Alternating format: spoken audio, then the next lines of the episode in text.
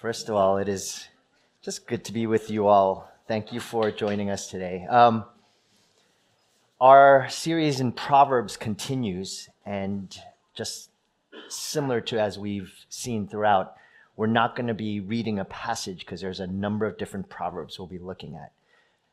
Today's topic is going to be generosity. And I don't know if you realize this, but you will never be more generous than God is to you. You could try, but you'll always fail to outdo God when it comes to generosity. The Apostle Paul writes in 2 Corinthians 9:8, "And God is able to make all grace abound to you, so that having all sufficiency in all things at all times, you may abound in every good work." God's desire is to bless you, to be with you, to give you joy, to satisfy you, and to make his grace overflow through you. So there's no way that we will ever outdo him in this process. But do we trust that that's true?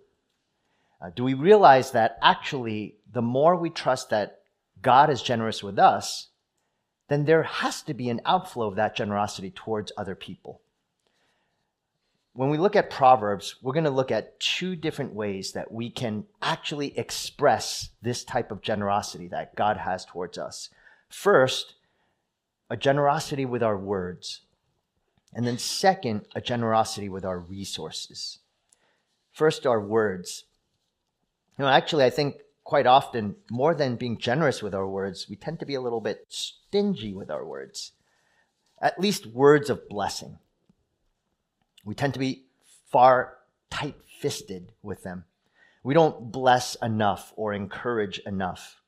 And regardless of how much you might think that you're a person of encouragement, which I know some of you really are, I mean, really, really are, but there's always more that we can do, more that we can say. James says this in James chapter 3, verse 10, "From the same mouth come blessing and cursing." And because of this cheapness of words, blessing words, words of encouragement, we often deter others from experiencing the same kind of blessing or comfort and joy. In fact, sometimes our words can be outright critical, judgmental, destroying people and others. James also describes in James 3:8, "But no human being can tame the tongue. It is a restless evil full of deadly poison." It doesn't have to be this way. We want to look at what the Proverbs say about this type of generosity with words. If we look at chapter 15, verse 4, it really gives us this beautiful picture of being of good word. "A gentle tongue is a tree of life, but perverseness in it breaks the spirit."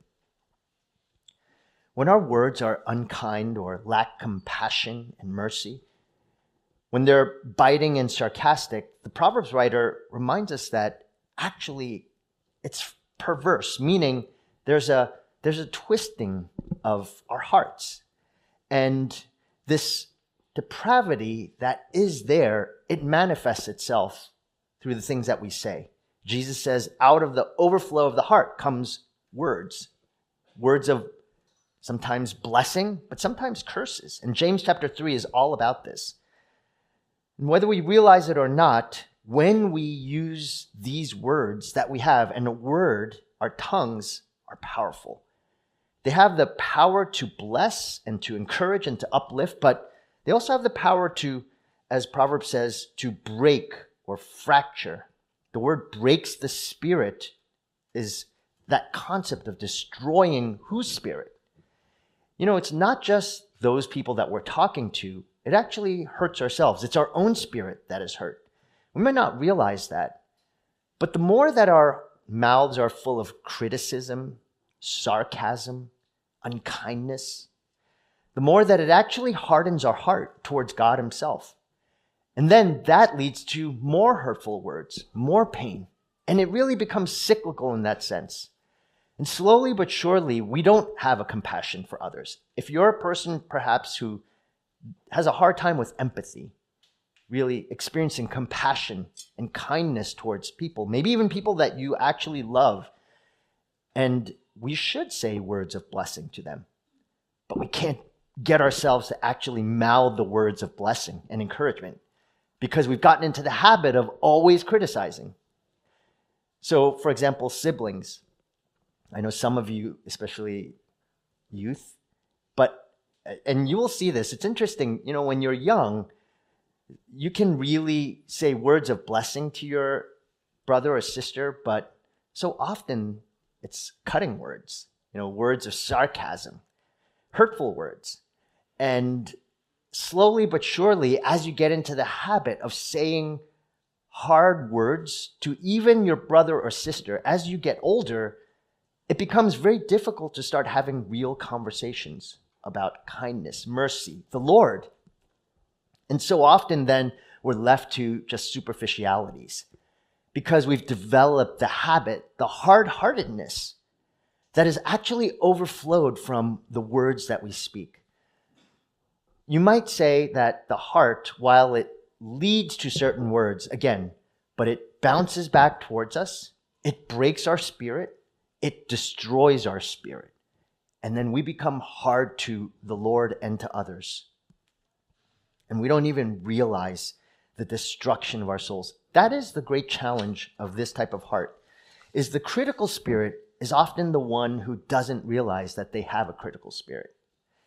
And the way you really get to know that you have a critical spirit, critical words, is by asking people if I have that. So go ahead, ask someone. You know, ask your husband or your wife, ask your children, ask your siblings, do I criticize you, correct you, overcorrect you? Do I ever give words of encouragement? Ask them if you actually do that, because the person who is unkind or who is critical of heart, oftentimes they're the one person who doesn't realize they are like that, which leads again to hardness. It makes sense because we're hardened of heart through our unkindness. We can't even tell that that's who we are.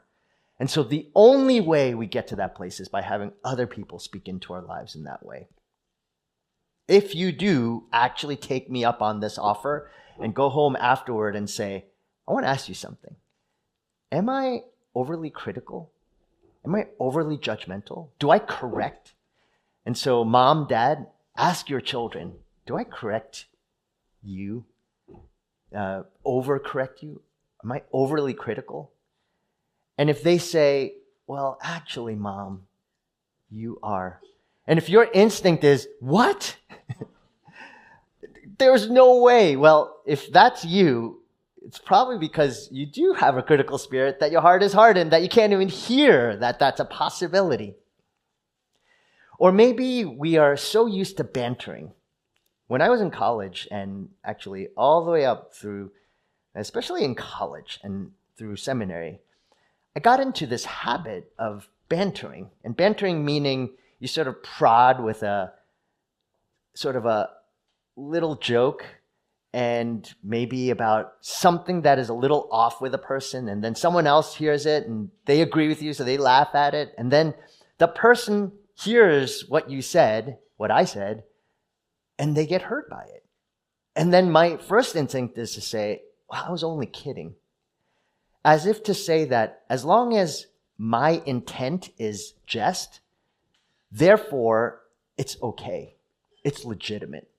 And if they got hurt by it, then there's something wrong with him. They're too weak to handle it. Isn't it interesting how that's sort of how it works when we're blinded by our own heart when it comes to an unkindness? I remember one time, we were having dinner as a family, and you know, we have 4 children, and this happened literally about sometime not that long ago, a few months ago, and 3 of them were making fun of the 4th. And, you know, initially it started out as just sort of egging on of a particular quality. I won't mention which one, and I won't mention what it was, but it was one person would say something, the other person piled on, the other person piled on. Initially that person, one of my kids, the target of that, they were laughing, but then slowly but surely kept on getting quieter and quieter until I looked because they were sitting right across from me and see just water welling up in the eyes. And we had to say, all right, you know, that's enough. And the answer to that is, but I didn't mean to do it. You know, again, one is intention, motive, first of all, can often be mixed. When we say, I didn't mean it, the reality is, no, we do mean it. And the secondly is that just because you didn't mean it, if they are hurt, then there is something to recognize that maybe I need to be a little bit more cautious with the things that I say. There's a difference between friendly jabbing and friendly fire. Friendly fire in a war, when that happens, people die. And it's the same with words. Even if you do it with the intent of being friendly, in actuality, it can really do damage. So I'm not saying we can never have jest and have fun with people and recognize that there's a place for friendly jabbing and banter. But also, there has to be a discernment as to the lines by which we cross. And if we cross, though, or come close to that, do not be surprised where during those times, sometimes we have to actually say, I'm sorry, please forgive me. But look at the positive what words can do. Proverbs is full of this. It says, a gentle tongue is a tree of life. A gentle tongue is a tree of life. A tree of life, in Genesis chapter 2, was created by God as a means by which it will bring eternal blessing forever and ever. And so the promises of God is that you, through your words, can promote healing and delight and joy through the things you say. Chapter 15, verse 1 of Proverbs, a soft answer turns away wrath. Soft, not by in terms of your quality of voice and meaning, because you can criticize someone with a really quiet voice. You know, it's not about how you say it, but it's about what you say. And in that moment, if you say the right word, a word of blessing, it can even bring down the temperature. We need more of that, more than ever before. You need it in your family. You need it in our culture and in politics and society and the world. In chapter 16, verse 21, the wise of heart is called discerning, and sweetness of speech increases persuasiveness. The power of a gentle word versus always about being forceful. I don't know if I've been having this conversation with one of my daughters, Elizabeth, and we've been talking about sports and athletics as well as how to motivate. How does a coach motivate a team? Or how does one get to a place of excellence? And I don't know if any of you ever watched the movie Whiplash. So it's actually one of my favorite movies. I've come to really enjoy it, the soundtrack, everything. And granted, it's not something you would watch with with one of your little kids or anything like that. But it's all about this drum teacher who is just has this incredibly foul-mouthed, just angry means by which he's trying to inspire this jazz drummer to become excellent, to be the next Charlie Parker, to be the person who's going to excel above everything else. And so he uses every single tool necessary. He throws chairs at him. He berates him. He mocks him. He does everything. And this kid is getting better and better, but he's also becoming a worse and worse person. Anyway, it's this the whole question of how do you motivate someone to get to be excellent? And we've been having this conversation about sports and how does a coach do that? Is berating good if the end goal is to win a championship? And if you can guarantee that happens, is that a worthwhile means to the end? Does truly the means justify the ends? The answer that we see in Proverbs is that it doesn't have to be that way. We don't have to be the worst person in the world to get the greatest results. That is to say that gracious words, or I'm sorry, I move forward, but and sweetness of speech increases persuasiveness. There is a power, a tool by which we use the words we speak to actually affect the way people live, and they actually we can persuade them to grow. Can we trust God's word in that? It doesn't always have to be about berating them, correcting them, so that they actually can increase in all the different areas of their lives.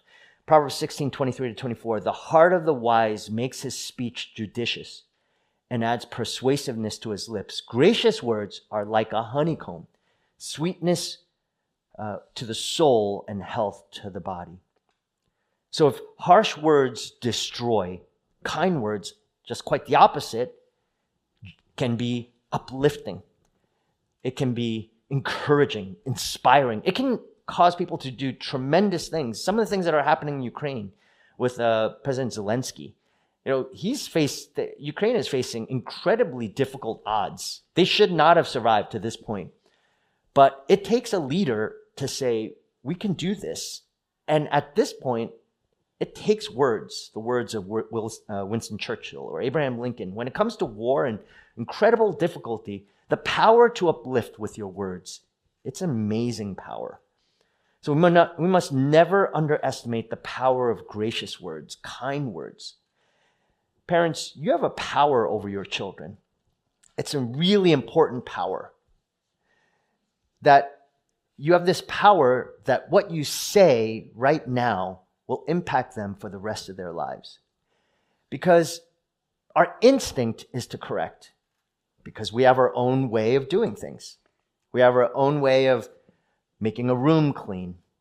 And if we spend all the time focused on making sure the room is clean, and we're berating our children to make sure that they keep our standards, well, those things impact their souls. If that's all we're doing. I'm not saying there's no place to have encouraging words to say, sometimes you need to clean your room. You don't want to find a sandwich in the folds of the blanket somewhere. That there is a place for that. But if that's your whole path, if that's all you do, should we be surprised that if there's 1,000 words of correction and criticism, and then every once in a blue moon, there's a word of encouragement. There's I'm proud of you, son. What's going to impact that child more? Actually, really, if someone said, I'm proud of you, daughter, I'm proud of you, son, that could actually blow away even 10,000 words of criticism. It is that much, but yet we as parents don't want to do that. We withhold that. We are stingy. We're not generous with our words. We're actually stingy and self-centered with our words. Is it that we're thinking, well, I don't want to really praise my child because they're going to take that, they're going to get a big head, they're going to take it the wrong way. No, to say you're proud of them, you love them, you're with them. If we're honest with ourselves, we'll probably way too much speak words of correction and not enough words of blessing, encouragement, pointing them to the Father. And it's not just towards our children, it's towards youth, it's towards your parents. Some of you probably have said words that I tell you 20 years from today, 30 years from today, you will regret saying those words. You're going to look back and say, oh, it was so stupid. It was so moronic. It's so foolish, as Proverbs says, you're so foolish when you actually speak that way to your mom or your dad. But when you're in the moment, we have a self-centeredness about us. Or maybe husbands, you don't encourage your wives enough. You don't remark on their beauty externally, internally. You don't think about them and remind them of how cherished they are by you. And then wives, perhaps there's a criticism of your husband. Sort of these subtle jabs, especially in front of other people. And so you want to put him down and say, well, you're like this, and oh, you're never around, or whatever it might be. This constant stinginess with our words of blessing, according to Proverbs, it destroys the people around us. It hardens our own heart. Listen to this beautiful exhortation from Proverbs 15:23. To make an apt answer is a joy to a man, and a word in season, how good it is. Here's the promise. When you are generous and kind with your words, it has the power to change lives. I mean, really, parents, if you want to make the most impact in your children's lives, one is point them to Christ. Second is bless them with your words. Make it a something that you're going to be very proactive about it. And the younger your children are, the more you can make an impact. Now, I'm not saying that you can't do that now that they're older. It can start at any time of their life. Even if they are adult children, you can still say, I'm proud of you. I love you. Nothing you do will ever cause me to turn away from you. I will always be there for you. And to have that type of heart is going to make an impact in the long term. So one thing I know is that our God has never been stingy with us when it comes to his word. We have it. All of Scripture is God's reminder to us how much he loves us. He doesn't withhold his own son, and he doesn't withhold his word from us. Whenever God's word is withheld from people, it leads to a darkness. That happened prior to Martin Luther in the church, where God's word was non-existent. No one could read it except for a few clergy, and it was always in Latin, and that's it. And then Luther comes along and he starts translating the Bible into the vernacular, into German. And the reason he did that is he was saying, this is God's blessing to us. He wants us to know his word, and he wants to bless us and to encourage us.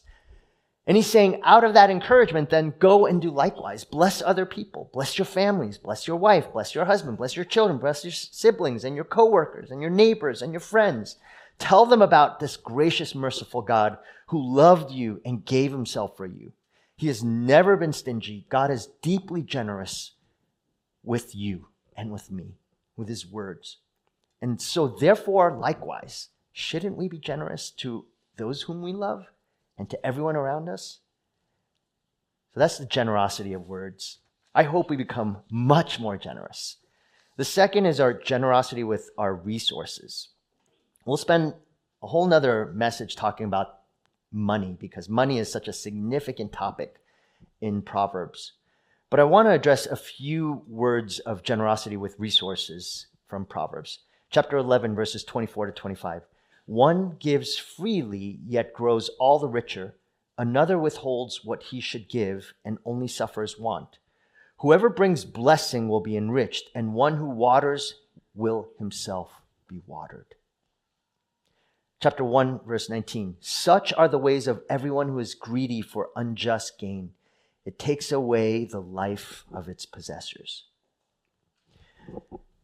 What Proverbs is telling us in chapter 1, verse 19 is that when we are consumed with our own gain, we not only become greedy, we become unjust, because we're hoarding resources for ourselves, and that keeps us from blessing others.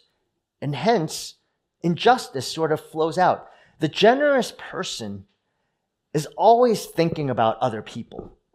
And they're thinking about what God has done for them, and therefore they're opening their homes. They're considering the poor. They're thinking about the oppressed. And because of that, they tend to be focused on kindness, on mercy.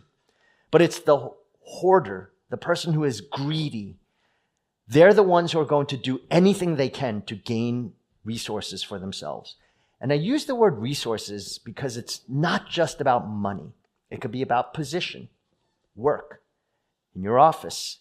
There are certain people who are going to do whatever it takes to get that promotion, to be on top. And that person is a hoarder. And they will get it by unjust gain, by currying political favor, sometimes by doing unethical deeds. And yes, they might gain it, but it will certainly be unjust. But what it really magnifies is the greed of their heart. And so that's not just always about money. That can be about prestige, position, power. Notice also that we become greedy. The gain is over time. It's a process. You grow in greed. The ways of everyone who is greedy is developed. And you get that very early on. Left unchecked, this is mine, give it to me, And if no parent steps in and says, no, you will not get it because, and if you say, well, Johnny, give it to Jimmy because you're older. And we shared this at the parenting seminar. Automatically, there's this assumption that this person thinks, well, as long as I'm older, I'm entitled to everything. I get whatever I want. And that type of mentality is being fostered, and the greed is growing over time. So do not be surprised if a child who is always allowed to get what they want becomes a teenager who always is allowed to get what they want. So when you try to take the phone away and say, no, here, you're going to be punished, then they fight back with all munitions out against you. And then by the time they hit college and graduate and become it just doesn't change. When they're 70 years old, they're still doing all they can to maintain resources for themselves without any hint of even considering anyone else but themselves and their own power. So this is not about money, because money is not evil in and of itself, but it's about the heart. Another area that we are so greedy over is this concept, and I said it before, is this concept of promotion. There are many different areas in our world where promotion is a big part of life. We want to be promoted on the school, on the sports team. You know, we want to be, instead of the bench rider, we want to be in the starting lineup. And not only do we want to be in the starting lineup, we want to be at the top of the starting lineup. We want to be the MVP. Or perhaps in academics, it's about getting to the dean's list, getting to a certain place, or publishing, in the office, making sure that you're placed and you say the right things in order to get promoted. It's in the military. It's a big part of the military. If I was preaching to a military audience, every one of you would be going, wow, promotion. It's all about that. It's in sports. It's in academia, pursuing tenure. This is a part of our world. I really appreciate what Martin Lloyd-Jones says about this topic. He says this: promotion has done endless harm in the Church of God to men who have been quite honest and sincere, but have not been on guard against this danger. They have been laying up treasures on earth without knowing it. Their interest has suddenly been moved from one center of pleasing God and working for his honor and his glory, and has turned almost without their knowing it to themselves and their own engagement in the work. So many Christians have an initial heart of saying, I want to honor God above all else. A Christian actually thinks that way. But what Martin Lloyd-Jones is saying here is that when it comes to promotion, that actually does endless harm, because even though initially there's a sincerity, because there's no guard up, our instinct is always, well, if you get that promotion at work, you should always take it. I mean, isn't that how we think? And it would be a fool not to take it. You get more money, more position, more fame. But what if you decided not to take it? What if that promotion led to you to work much longer hours? You had to now travel 70% out of your year, 50%. So you're never home. You're never spending time in the Lord, in community. And you intentionally decide not to take that promotion because you know the cost of actually taking that promotion is not only going to destroy your own soul, it will damage irreparably your family and their pursuit of Christ. Promotion it does damage, because in the end, it's about laying up treasures of our hearts in this world. It's placing our hopes into this world rather than in the world that is to come, that is eternal. Sometimes it means maybe not taking on a sports team or that will cause you to never be with the people of God. I remember when one of my daughters, Elizabeth, when she was playing soccer and it was time to go from rec to competitive in soccer. And there was a point where she tried out, I had her try it out, and then she got accepted to the top team. And coach called and said, all right, I just need you to say yes. And I asked him, I said, well, what's the schedule going to be? And he said, well, they're going to be traveling for the next endless months, and they'll never be here on Sundays. And so my wife and I, we talked about it, and we realized this is not for us. This is too high of a cost. Because I knew at that point I was I'm going to have to make a choice. Her life in Christ or getting to this team. Because being wreck is that's a wreck of a life. That doesn't advance you. That doesn't get you to where you need to be. Because if she gets onto this team and then she gets recognized and she gets recruited and then maybe she goes to a certain school and then after that she gets a certain type of job and then from there she meets a certain type of man and then from there that road is a road so often without the Lord. It really is littered with many souls who have never trusted in Christ. What does it profit a man if he gains the whole world but loses his soul? Now, I know some of you are thinking, but Sam, what about this? And what about that? And you have all sorts of scenarios. If you have those questions, ask them on the forum. I will respond to you, even in Romania. I promise I will respond. I don't have the time. I wish we could have a Q&A right now because I know you have certain thoughts. And you're right. I don't think it's always... There are certain people, there are the Tim Tebows of the world who have excelled at least in top of the college football world who still love the Lord and pursuing him.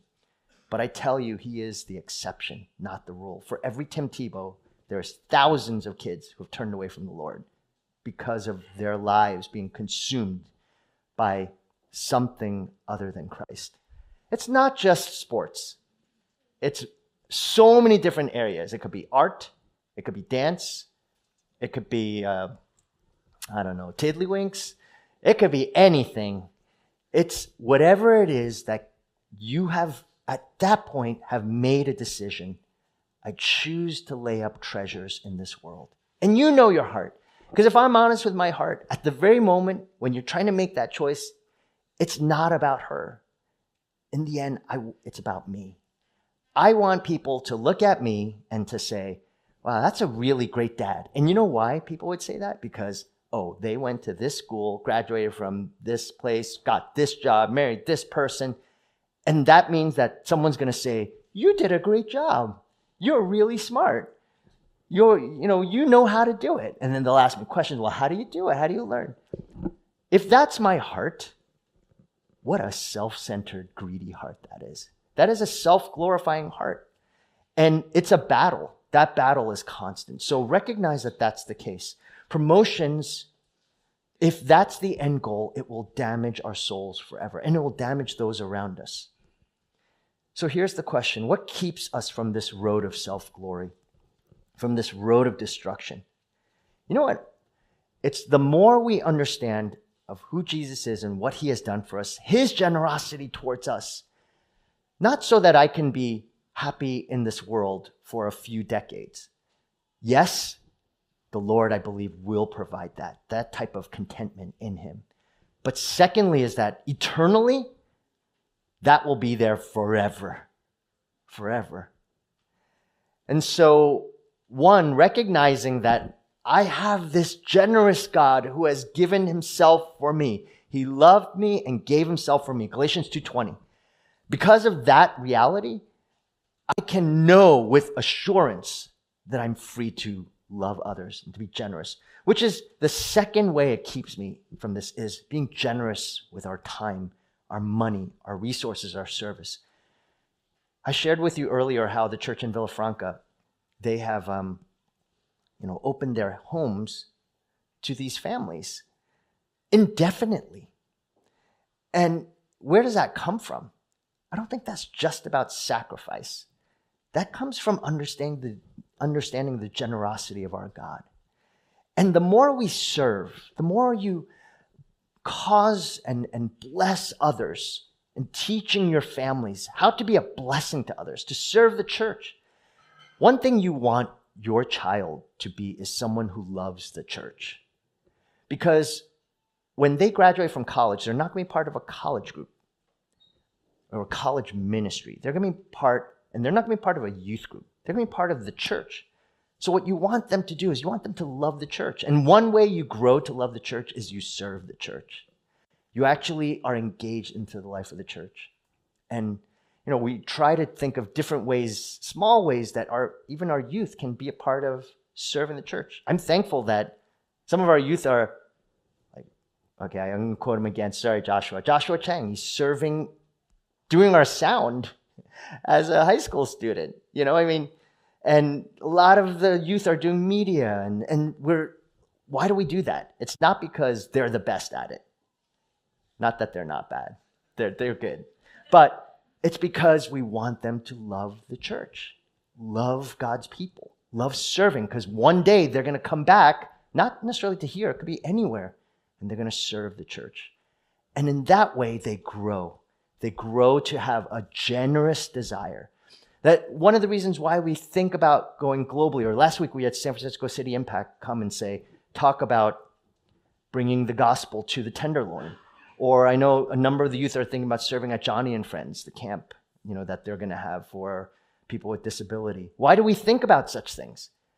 So that it opens our hearts to the Lord and allows us to remember all that God has done for us. That active engagement and exercising of that heart opens our doors, our hearts to generosity. So again, it's not just simply about money. It's about your life. Let me just close with this. We are rich in every way. Rich in time. And I know you think, but I don't have any time. No, we do. Every time you say, I don't have time, it ultimately is not true. I know so many of you say to me, like some of you have come up to me and say, oh, you're so busy, you're so busy. And I want to tell you, and sometimes I've met with some of you and you say, oh, I'm sorry that I'm taking up your time because you're so busy. And I say, I'm not busy. I'm not. I love meeting with you. I mean, granted, I need to schedule out the time, but I'm never too busy for you. And I want to meet with you. If you are new to Wellspring, you want to find out, and you want to meet with me, let's make the time. But busyness is never, I always think that's an ultimate, for lack of a better word, it's an excuse. It's to say, well, my life is so full, I don't have time for ministry, for caring, for loving, for being generous. Generosity is always going to be hard. There's going to be a pain to it. And there's going to be a sacrifice to it. But if you are not that person, and generosity is something you commit to, you actively do. It's not something that you just simply always feel. You just have to do it. And the way we know this to be true is in Luke chapter 7, Simon the Pharisee throws a posh dinner for Jesus.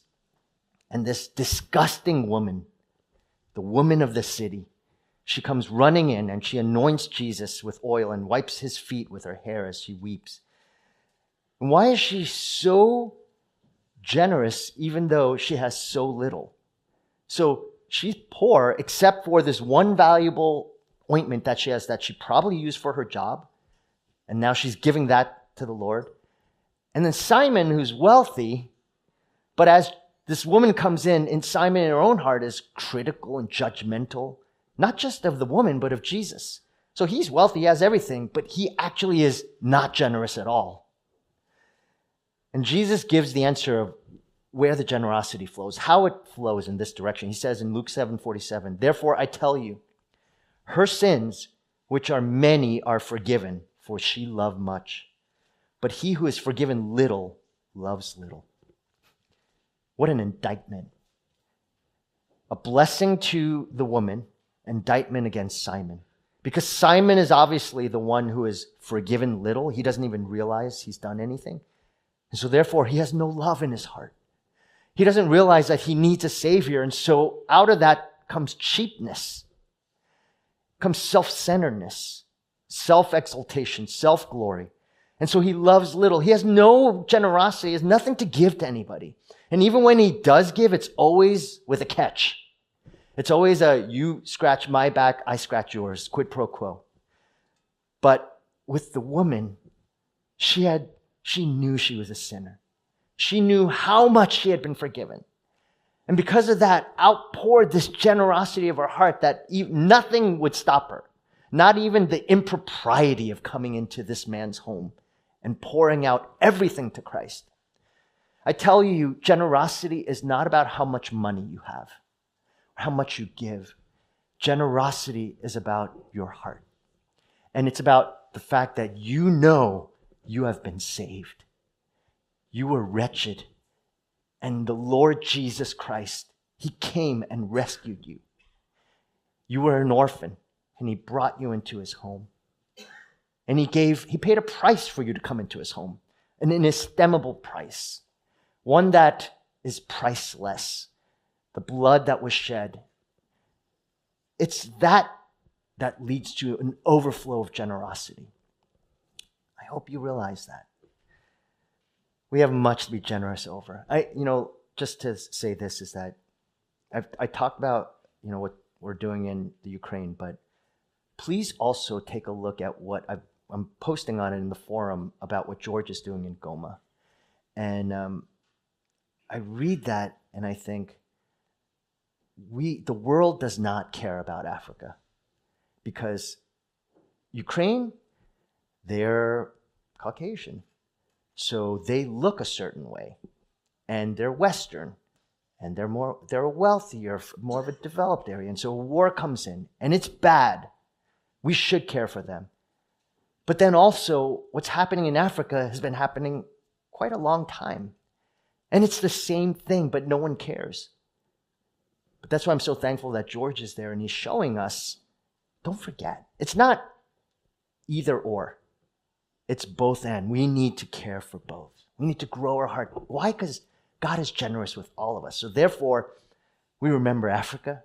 We remember Ukraine. We remember Asia. We remember South America. We remember Central America. We remember North America. If the Lord is that kind to us, then we can never stop being generous with our time, our resources, our money, our efforts to our own families and to all those around the world, and even in our own local communities. Let us not stop being generous. Let's pray together. Father, we thank you for the wondrous promises of our God, who is so merciful and kind. Thank you for your Son and all that He has done for us. As we come to this table, may we do so with joy, remembering that you have been so generous, so merciful, so kind, because you loved us and you gave yourself for us. And Jesus, may we never forget that truth. In Jesus' name we pray.